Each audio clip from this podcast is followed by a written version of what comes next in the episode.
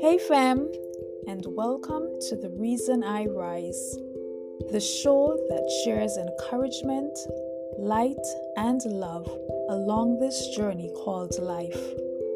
I'm your host, Kingdom Child. Technology has gotten where everyone can voice their opinions for the world to see without thinking of what those words may do to those reading.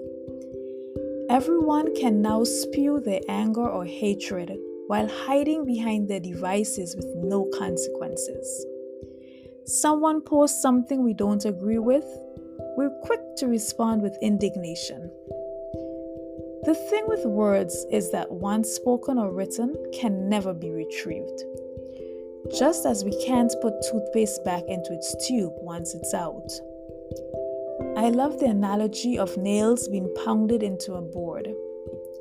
Even though the nails are removed, the evidence of the nails, which are the holes, still remain. The Bible tells us in James 1:19 that we should be quick to listen but slow to speak or become angry. Our words should speak life, not suck out life.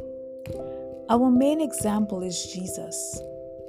While here on earth, he rarely spoke a harsh word to anyone, even when he would have been justified to tell people off.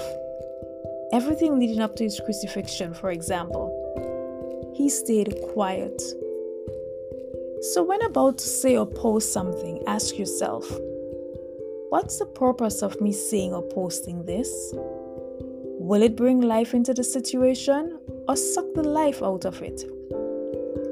If it won't speak life, then don't say or post it. As Ephesians 4:29 tells us, let our words always be uplifting and edifying to those we interact with. Until next time, let us always be intentional with our words. Have a wonderful day. Bye bye.